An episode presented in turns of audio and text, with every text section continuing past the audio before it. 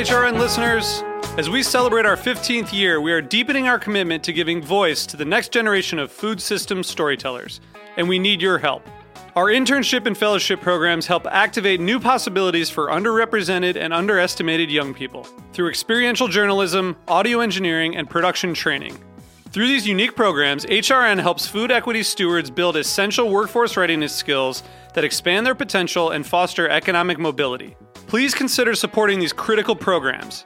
And with a minimum donation, you can be entered to win a dinner for two at an amazing restaurant in one of eight cities and tickets to a concert at a great venue in one of those cities.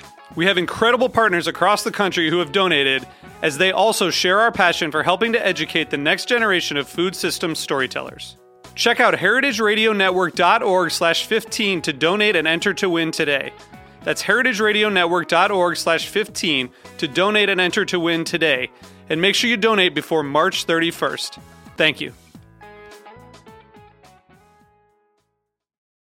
Today's program is brought to you by Fire Cider, a health tonic based on the traditional New England cure all of raw apple cider vinegar and honey. For more information, visit firecider.com. Hey, hey, hey, I'm Jimmy Carbone from Beer Sessions Radio. You're listening to Heritage Radio Network broadcasting live from Bushwick, Brooklyn.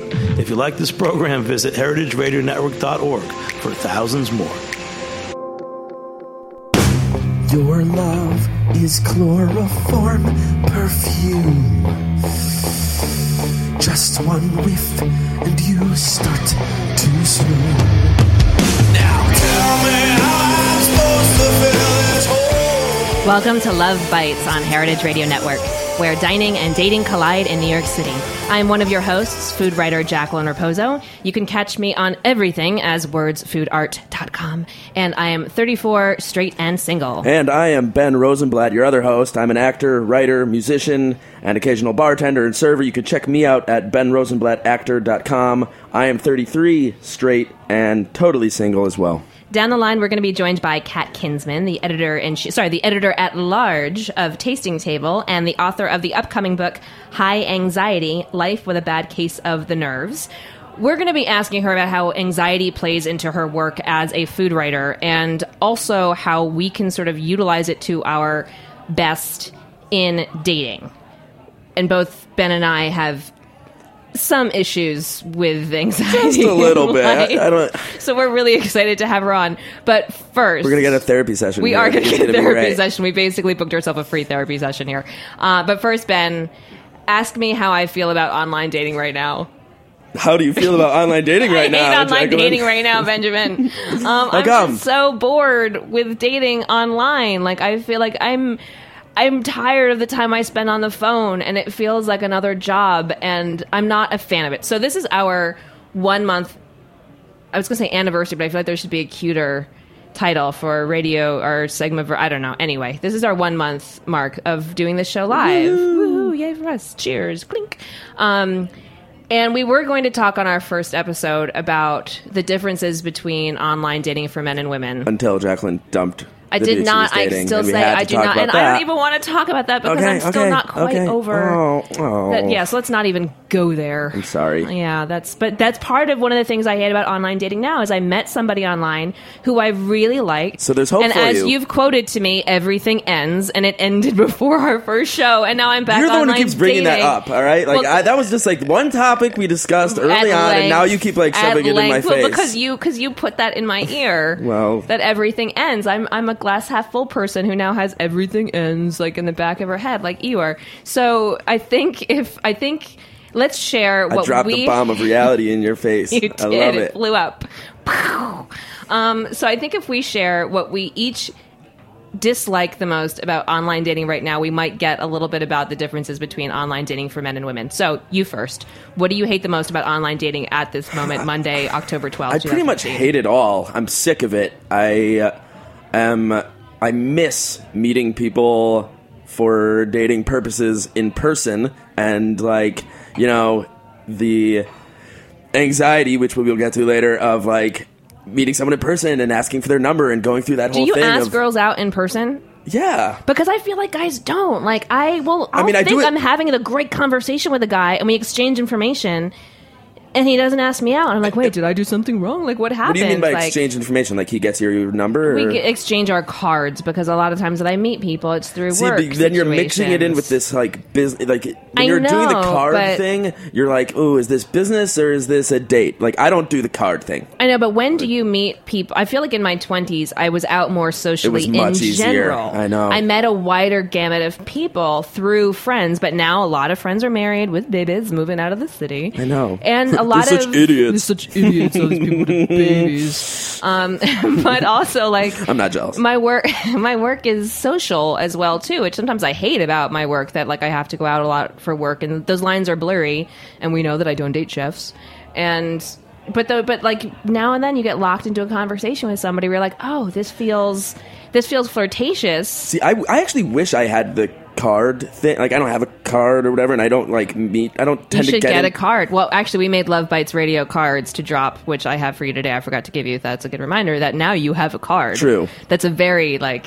ooh, I have a radio show and I talk about sex on the and, and dating. Right, that's and going to be a very attractive. Like It is. It is. I would right. be excited by that if some dude dropped that in my palm. Um. So, all right. So that's what you hate the most now. Well, well, well, I hate what I hate the most about online dating is the fact that for guys, which is the I think the exact opposite of what it's like for women, is that for guys, I have to first I have to sift through all these profiles, right? And find someone that I find interesting and attractive enough to want to message. right. Then, after that, I have to craft a message that is both charming, personal to what they wrote in their profile, and um, interesting enough, hopefully funny enough, or you know whatever enough to garner a response. Now, after finally finding someone who is worth the amount of time that it takes to write that message, which is time in itself, and then writing the message, which is even more time, if I don't get a response, like now I've like wasted an hour or two, and it's demoralizing, It and it's like feel so sad. It's awful. It sucks. You know, But- it's but it's I'm just wondering- as it's just as bad as being at you know out somewhere and being like, hey, can I have your number, please, and and getting no or getting a wrong number. Well, see, all right. So on the flip side, my thing as a girl is that I don't get messages from guys like you most of the time. I will like a person, we'll mutually like each other. I'll be like, oh, this person thinks the way similarly in the world, or they have, you know, we have a lot of shared interests, or just their way of writing. Because obviously, being a writer for me, like if they if there's personality through their writing and their profile, that means something those dudes don't message me. They might like me. They might be looking at my profile a bunch of times. I don't get those dudes. I get the dudes that I have nothing in common with, or the guys that send really creepy things. Do you get pictures of penises a lot? I have never gotten a picture. Of What? penis. You're doing something wrong. If I you're not getting dick pics sent to your OKCupid profile, I don't know. Can you then exchange clearly, pictures on OkCupid? You can maybe upload Maybe if one you're up, and then maybe send if a you're link. upgraded. I don't know. oh. I've I've never. I don't click on links because I've got class. I'm kidding. I am kidding. proud just, to say that I've never sent a picture of my penis to a woman on the internet. Then we're made for each other. Oh my God. Why It's- do we not? I don't know. Oh no, I know. Oh no, I know. Sorry. Ew, no, you no, know. no, no, ladies out there, Ben is incredibly handsome. He's a wonderful Good, yeah, human being Nice who save. I've been like Nice very save. close friends with for over 15 years now. But um, yeah, it's not you. It's not men like you messaging. So we're both we're both at the whim of a very similar. I guess that's a small pool of people. See, I, would- I would, yeah, I would say like we have the exact opposite problem. I, you know, have to find the diamond in the rough and like send Right. uh, the perfect message. You are bombarded with like terrible messages. Bombarded isn't the right word. It's not like I get a trillion messages a day, but I do get. I do get. I'd say out of out of ten messages that I get, maybe one I'm like, oh, this person is somebody who it would make sense for them to reach out to me, and they've done it with. It doesn't have to be a long message, but it's something that's not a comment on It's one of my photos. yeah, or it's uh, about some small thing on my profile. I'm like, oh, this person gets that small quirky thing like that engages me. So wait, is that what you hate the most about online dating right now, or is there? Yeah, no. One thing I hate. No, that's the thing I get. I hate the most is that I get messages from people that I honestly do not want to take the time to connect with at all. I feel like even just Do you have an out- example of a message like recently I- that you so, could um, off the top of my head, give I, the like, gentleman out there that they know like not to write that message? Anything that comments just on a photo, anything that sounds generic that I can t- I can tell you've copied and pasted this, anything that's a hey girl, what's up? Or Wait, how's your day work? going? that's that's your thoughtful message you've been putting there. Yeah, anything that's like how's your day going? Or you know what are you up to this weekend? Like anything like that. Like I'm not I'm not on that site like I'm text messaging you know like i don't stay on the site and sit there and message so and, and also like i don't know you and then i have to look at your profile and if we have nothing in common why am i going to take the time to even have this really sort of boring back and forth Yeah, online dating is tiring and boring, and then and then even if you do get the date, right? Then you go out on the you finally like you're like, oh yes, all right, I got a great message, or I sent someone a message, they like me, great, like this might be really cool. Then like still like. 85% of the time you go out and like it's a boring date. So I think what we're concluding from this is that men don't send generic, stupid, bore. I don't. I, I feel bad saying stupid, boring because it is. It does suck for guys that they're generally the ones sending messages first. But like, put a tiny bit of effort into it and approach women who you have something in common with. You don't just like the way they look. Yeah, but- and then on the flip side, women like if a guy like actually from you, Ben, I've learned that if a guy sends me a really smart message that I'm just like, oh, we just don't. I don't see anything that we have in common that makes me want to jump to meet you. I will at least write back and say that. And sometimes I get a thank you for being honest. Sometimes I don't, and I know that it doesn't help. Yeah. Right? I mean, it doesn't. It doesn't. It doesn't help. But I feel like it, it helps more than just not respond. Maybe no. I would say instead of like the takeaway being men do this, women do this for online dating, like how about we all just put down our fucking oh, phones Oh, God, for yeah. a second and like go out in the real world and meet some people that way and not be afraid anymore because getting re- as much as it sucks, getting rejected online is it's so much less personal. right. So let's just have you know grow some balls And vagina and some- ovaries. and Sorry, ovaries, saying ovaries. and get out there and let's meet some people in real life. Yeah, and, get past uh, that scary point of like when you're meeting somebody and talking to them, like, is this flirting? Is it not flirting? Assume everything is flirting, maybe, right? Yeah, I'm, I'm, I like that idea. Yeah, assume everything is flirting in real life and ask the people out and and flirt more and yeah, put down the phone. I like it. Okay. We're going to take a break, and Yes. we will be back very soon with Kat Kinsman. Can't wait.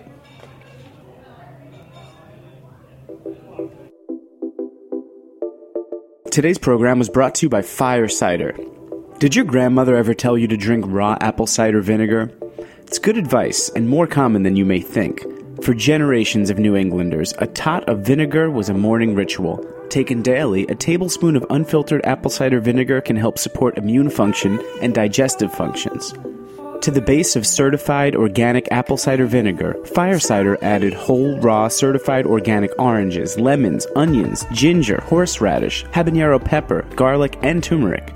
They let this mixture steep for six weeks at room temperature to preserve the living vinegar culture and delicate flavors of the ingredients.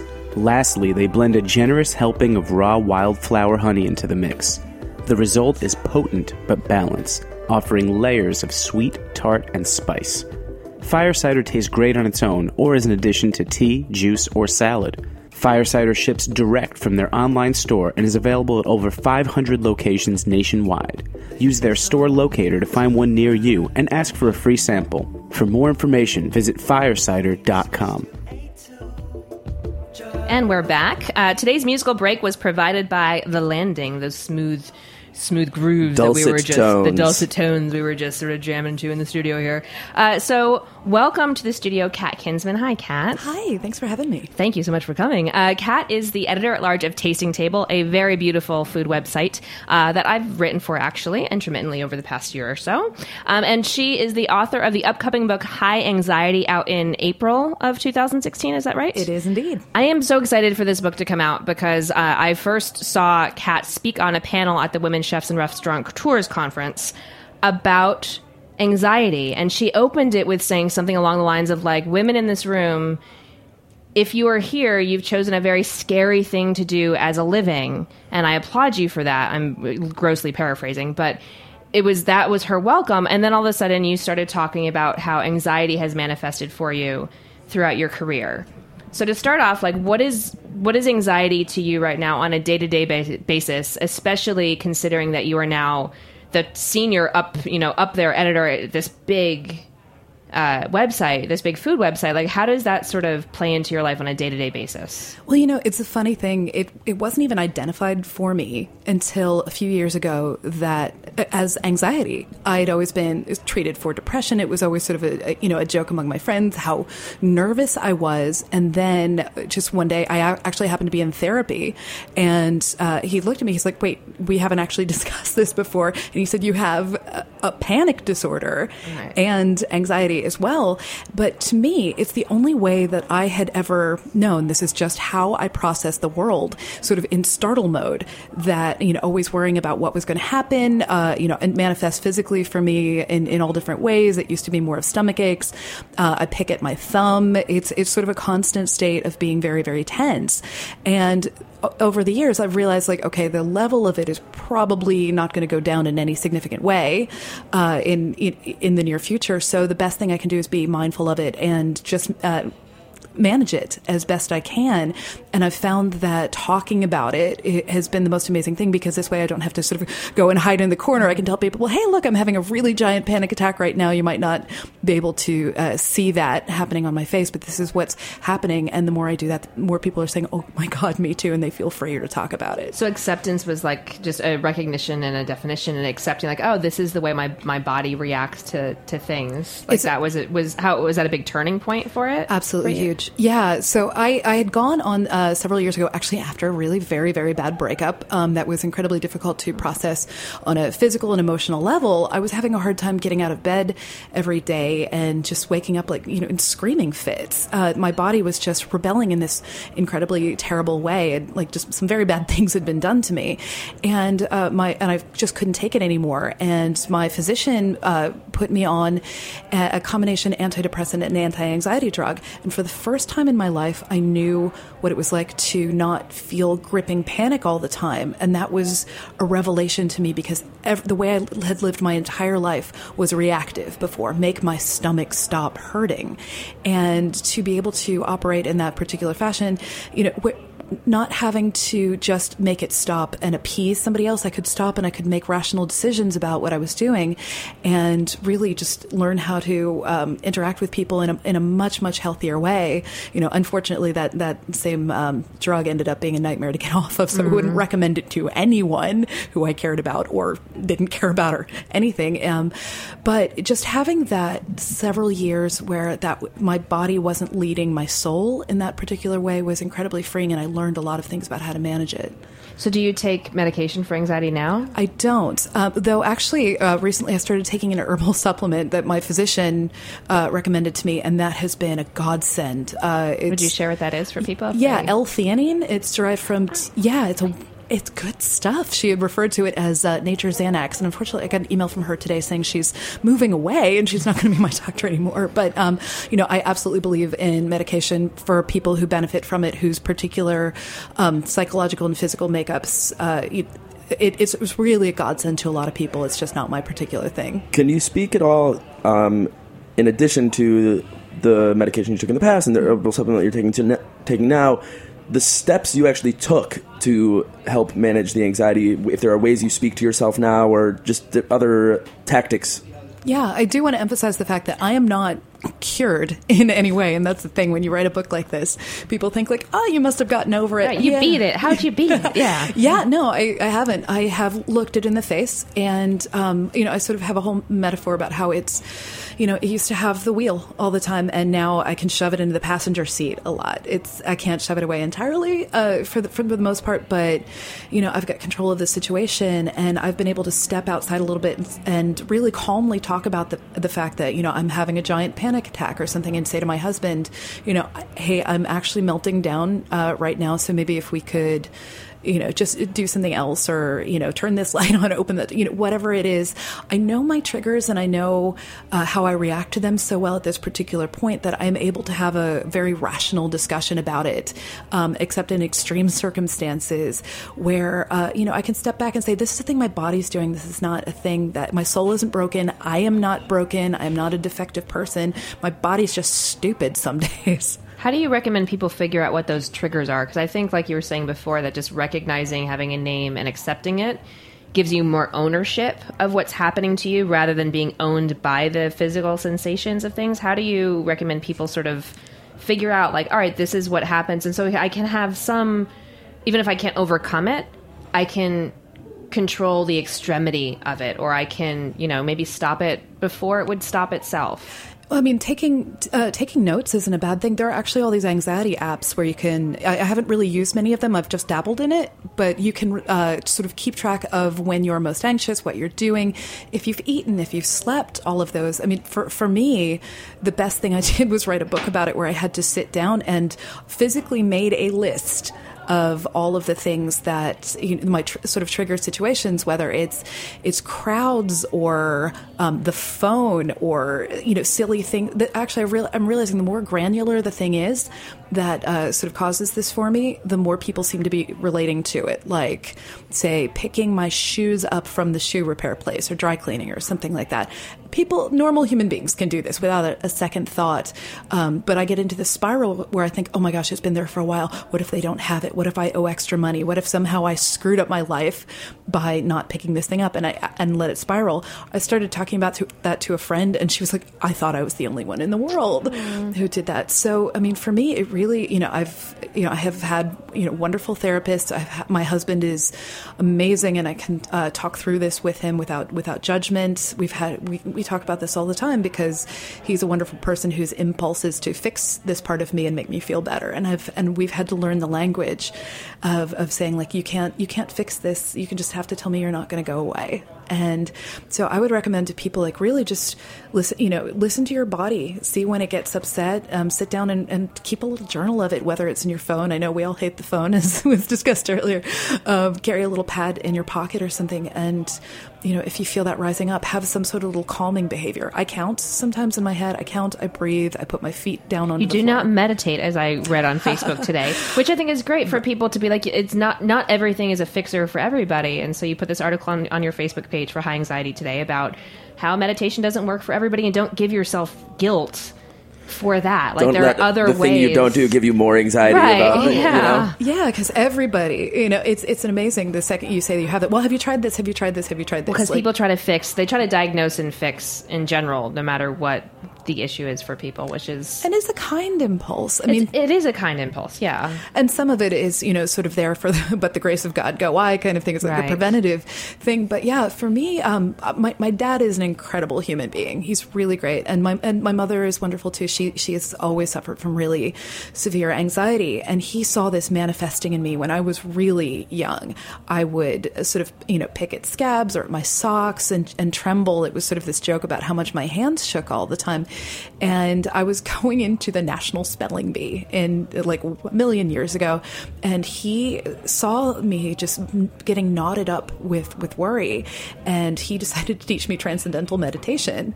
And it you know and it maybe worked a little bit in the moment and but it's it's just something where there's a whole section of the book about how I I've tried yoga and things and when I empty out my body and or empty out my head whatever it is I'm so conscious of my body's rhythms that it makes me more nervous and I and I'm yelling at myself because I can't calm down enough and it's just in the same way that not all medication is for everybody not all practices are the same we're each special special flowers And there's things that the brain just you can't control. I, I believe like I have the, I have the same thing with meditation because I have a physical illness that calming down and paying attention to my body sometimes makes me aware of how much pain my body is in, and sometimes you just need to block that stuff out. It doesn't it doesn't fix it fixes a lot of things. It does not fix everything, and it doesn't fix things for everybody as well. That's absolutely true. I mean, my worst panic attacks actually happen um, when I'm asleep, and Right, they, yeah. they wake me up, and then Yeah, yeah, like really, really, come on, like Oh, brain, brain, leave me be for eight hours. exactly. Yeah, Uh. it's it's uh, you know deeply frustrating, and then you know you're tired, get and it, you get more stressed out when you're tired. Of course, of course.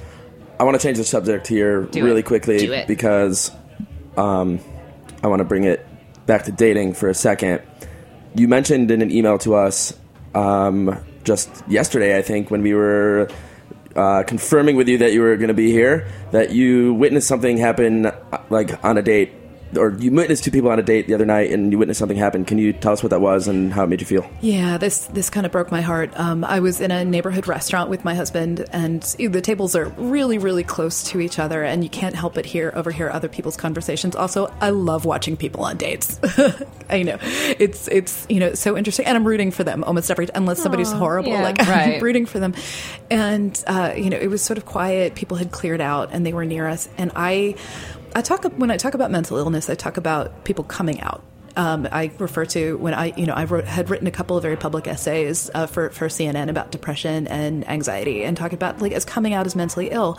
And it was a couple you could tell it wasn't their first date. They maybe they knew each other enough. It had been a few, and he was telling her that he was bipolar. That his he had been working with his therapist, and I could tell that this was weighing on him. And he, he was he was saying you know working with my therapist this is the language uh, she uses here's what i'm doing to treat it. And i saw her shutting down and and then them sort of withdrawing and not talking to each other. And i heard him say you know we can even take the physical stuff out of you know the romantic relationship uh, right now if we can just you know talk as human beings. And and she was she was having a really hard time. And i was i was feeling for both of them. I've been on both sides of that. And i was talking with a friend recently whose whose partner is going through some of these things and they're not married. And i was saying you really you really really do have to decide if this is something you can deal with. Um, the person who has you know the anxiety the bipolar the depression or whatever has to be in, they have to be able to manage it. They have to they have to take responsibility for managing their condition. And then the other person can decide if they want to be part of that or, or not. And on on very early in my relationship with my husband i told him you know look i'm on I was still on the medication that I was on, and I said, "Here's what's going on with me. Here are all of the ugliest parts of me, and maybe partners in the past couldn't deal with this before. And if you can't, um, I, I do not hold it against you, but you know, we, we really can't go on. I wanted to be as honest as with him as possible, possibly scare him off, even if I could, because if he, if he couldn't hang with that, then he wouldn't be able to understand, and I would be apologizing for myself for the rest of the night, for the rest of my life. And he said, "Bring it on." And he's been absolutely incredible. But if I had tried to not disclose that up front, I don't know how well that would have gone. Can you explain how what it was that you saw in this girl or woman that was shutting down? Like how you like what what behavior did you recognize in her that that allowed you to realize that she wasn't able to handle it? It was um, it was her posture. I mean, she was physically withdrawing. She wasn't looking at him. She was looking down at the table. Her shoulders were, were slumping, and he was leaning toward her, sort of pleading um, with her. And you know, and I couldn't totally overhear. You know, I heard some some of the words, but she just she was sinking into herself, and you know, and who knows? And I don't I didn't blame her at all because you know don't know what kind of triggers that had for her if she had dealt with this in the in the past. Um, not everybody is for it, but I also really really want to you know I was clearly not going to inter- interfere. And this and again I wasn't eavesdropping too hard. I, you know I was just uh, you know I could hear this stuff. And I was thinking my god you know for this guy he deserves love as much as anybody else. And I really almost wanted to tell him like look maybe maybe she isn't the one. Don't put all your eggs in this. There's somebody out there who, who gets it. I mean, I absolutely think you're spot on there because if she can't handle it, then she's not the one, and she mm-hmm. can't understand it. And she can't love him the way he That's true, deserves but I, to be loved. but I think and we also we also don't teach people how to deal compassionately with illness and and I'm using air quotes here, mental illness. Like we don't, you know, like like you said before, your husband is a fixer. I have I find with my condition that a lot of men just want to fix things when I just want them to listen and support. And I think that's something that like we as people we want to fix things for other people rather than just listen and be and ask questions. And I and I think there is the potential in a lot of people who yeah, it might not be something they understand now, but that they could become people who could support other people because honestly in life illness is going to happen at some point whether it happens to you in your 20s or your thir- like illness and and loss and tragedy are going to happen and because maybe you are not you've not experienced enough to know now it doesn't mean that you can't learn how to be more helpful because it's not also having an illness is not the entirety of a human being it's a part of who they are Agreed. And I think part of that, and part of, and I have no idea what happened in this situation, but I think also part of it is how you present it to the other person. Um, I struggle with an anxiety disorder myself. I have obsessive compulsive disorder, and Uh, that's something I tend to share very early on in dating as well. Um, it's something I struggled with very intensely for a long time in the past, and knock on wood, I'm not really struggling with as much currently. Um, but I wrote a play about it, and I um, have a upcoming workshop of that play coming up, and it's one of the things that I'm excited to talk about and share with people I'm dating. And then they, of course, they ask what the play is about, and it's about this very deeply personal thing um, that I struggled with for a long time and still do in certain ways. Um, but I think in presenting it as something that is, you know, in owning it in that way, it's a little less scary than perhaps using the term you use as coming out. I think can be a little scarier sometimes if you're presenting it as if you're saying, "Hey, this might make you run away," as opposed to, "Hey, I have this thing. It's cool. Like we're good." Well, owning it has been a word that's come up a lot in this conversation. Yeah. Oh, absolutely. I, I used to work for a psychiatrist and I would joke, and I did all of his billing. And there are particular codes, if you're, if, I don't know if you're familiar with the DSM, but the, the DSM 5, and there are different uh, diagnosis codes and billing codes that you have to use. And I always thought it would be amazing to have t shirts or jewelry that had uh, these codes on them. I mean, anxiety, generalized anxiety disorder is 300.02. And In the DSM, is that, in the DSM. That yeah. is Uh, awesome. Yeah, and I actually had a necklace made finally that says anxious. Um, and I, you know, it, it's it's something that you know I'm increasingly owning. That you know I didn't always go around telling people, uh, you know, that this this was the case with me. In fact, when I wrote these articles, uh, a few of my closest friends, I, I wrote these pieces because I realized I was hurting some people in my life. Um, because it gets worse at it's sort of in the holidays and around when it gets cold and dark outside, and I was missing people's parties and not going to their birthday or their holiday party or something, and I was just feeling really incredibly terrible. And I realized I was wounding people who I love because when I'm in the thick of this, I can't even sort of email out to people sometimes. I mean, I can get through my basic, I can get through work, I can, you know, be with my husband and stuff, but anything extra just feels like way too much. And so I wrote this one particular piece to say, like, look, it's, I love you, I'm embarrassed by this, uh, but here's what's going on. I physically couldn't uh, get it together to leave the house and come to your party and I love you and I'm sorry was was the gist of it and my friends the way they reacted was so generous and and lovely and you know and saying we're here for you and we're really sorry we didn't know this. Uh, one of my dearest friends is a therapist. She's like you know I'm I'm you know, she, I'm, I'm mortified I didn't know this. And I said, hon, I've had, you know, 40 years of uh, having a game face of Right. this. Hiding, hiding how you're feeling. Yeah, I'm really, really, really good at this. If if you didn't, if I didn't tell you, you probably wouldn't know that any of this stuff was going on. Somebody last week said to me, like, "Wait, so you're writing this book and whatever? Are you anxious?" And I looked at her 'cause I'm like, "Yes, yes, I am." And I was like, "In fact, you didn't know this, but the last time I saw you, I was in the middle of a panic attack that was lasting for 24 hours. I just have a really good game Oh my face." God. Yeah, and and I do think that people in general are when you're when one is open and honest, like most people are very willing to say, "Hey, yeah, I understand." And most people do tend toward compassion. And I think when they don't, then it's like, you know what, as you said, like we're not right for each other. If you can't handle this, I Sorry. do, yeah, I do want to still keep a shout out though to teaching people how to listen. Yeah. Because I'm writing an article right now about my illness, and part of it was when I was very underweight from being sick. That people would still tell tell, tell me that I looked beautiful, that I looked like, oh, you look amazing, but it's because I was really skinny. And that's it's a whole separate conversation about women and that and that. But part of what I was writing with that is that when you have an illness, you don't obviously want to show that you have an illness. Like women, we put makeup on and we we all put clothes on and energy on to go out and present ourselves as a normal human being. Whereas maybe As if you normal, and I you're just, not a normal human well, being? no, I know. I just like as soon as I said the word normal, I was like, ah, no, that's not. I mean, but see, I even I'm part of this. Where like you know we think that being healthy equates healthy physically and mentally equates being normal.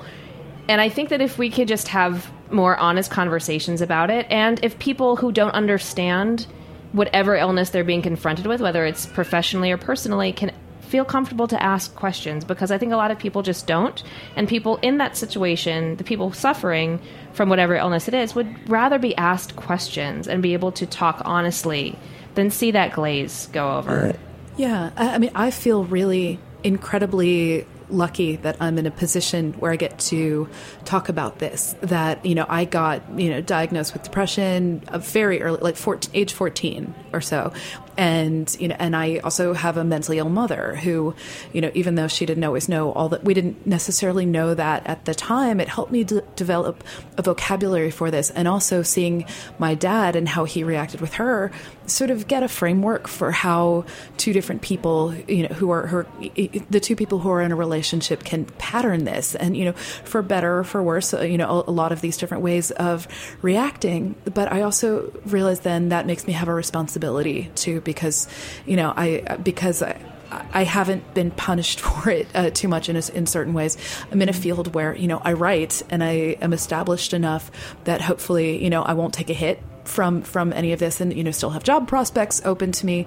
A lot of people don't have that luxury and feel like they need to hide it. You know, I'm, and I'm also lucky. You know, I'm in a, in a relationship, so you know I'm I, I realize I have so much compassion for people who, who don't feel like they can speak up, and I never blame anybody for that. So what I'm trying to do is normalize it. So I'm, you know, in my in my previous job, I used to go on TV a lot. Um, I worked for CNN, and I was a face that people were very used to seeing on talking about about food on that, and you know, on morning shows and things. And then to be able to step up and say, well, this is also going on with me. I think it I think it helps if people who are in the public eye can talk about this. It means the, Absolutely. it means the world to me that Prince Harry talks about it. I think that is huge. He's doing a lot of charity events around it. He's talked about his um, anxiety of entering a room and speaking. You know, I think it, it can only help the more public people talk.